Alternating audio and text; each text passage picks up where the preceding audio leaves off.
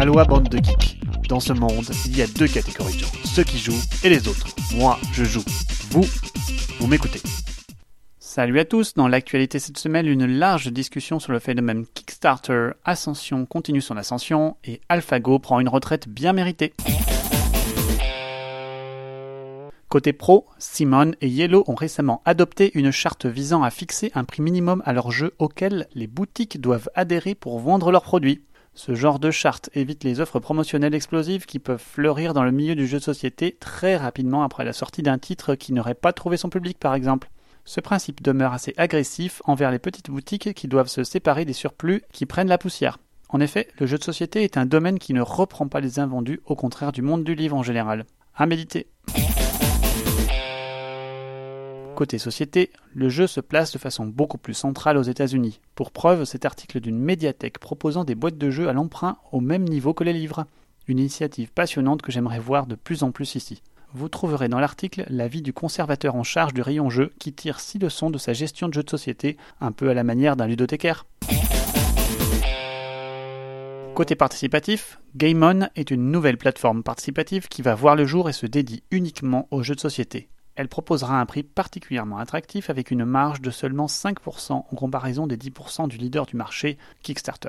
Aujourd'hui, Indiegogo, KissKissBankBank ou Ulule en France sont en demi-teinte sur le domaine du jeu de société. L'arrivée de cette nouvelle plateforme est donc audacieuse, pourtant il y a certainement une place à se faire en proposant des services orientés sur le jeu de société, qui, je vous le rappelle, est le hobby le plus lucratif dans le domaine du participatif. Espérons qu'ils apporteront une saine concurrence et seront imposés leur style. Le participatif fait indéniablement partie du paysage ludique et cet article le prouve une nouvelle fois. Opinionated Gamers a passé au crible les chiffres de sortie Kickstarter et de leurs notes sur BoardGameGeek et de l'évolution enfin de leurs notes. La conclusion déjà mentionnée en début d'article est le scepticisme. Plus précisément, l'effet wow et l'implication due à acheter un jeu qu'on n'a pas joué peut influer sur la balance émotionnelle et dans les notes données sans même y avoir joué sur BoardGameGeek. Dans ce long article plein de chiffres, le phénomène est mitigé dans le prisme du scepticisme. L'article a évidemment suscité de nombreuses réactions positives et négatives. En contrepartie, ce post sur BGG tente de démonter la démonstration du précédent article.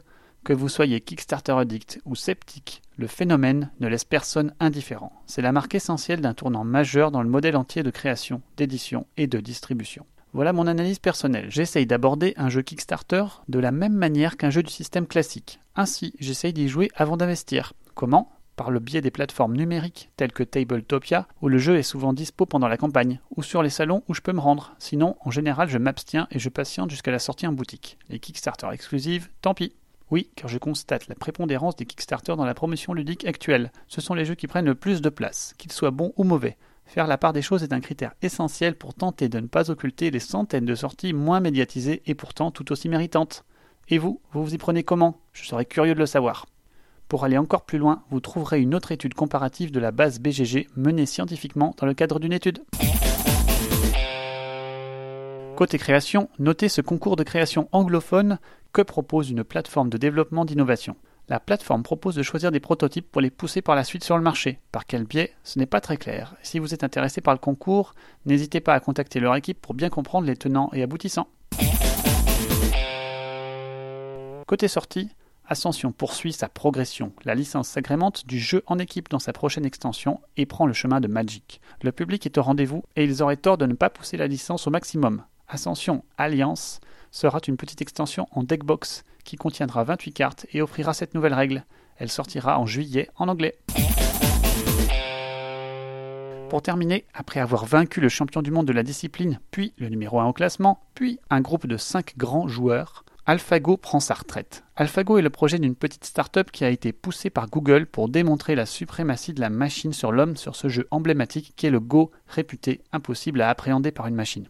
Paris réussi pour Google qui se fait au passage une belle publicité pour ses algorithmes d'apprentissage. La communauté Go est unanime sur les qualités du jeu de l'IA et la considère vraiment comme proposant un jeu incroyable sortant des sentiers battus dont tous les grands maîtres devraient aujourd'hui s'inspirer.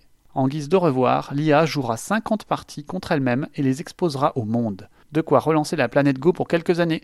Les ingénieurs à l'origine d'AlphaGo vont maintenant se concentrer sur les applications au monde réel de ces algorithmes d'apprentissage. Allez, c'est terminé pour cette semaine. On se voit dans deux semaines. D'ici là, jouez bien.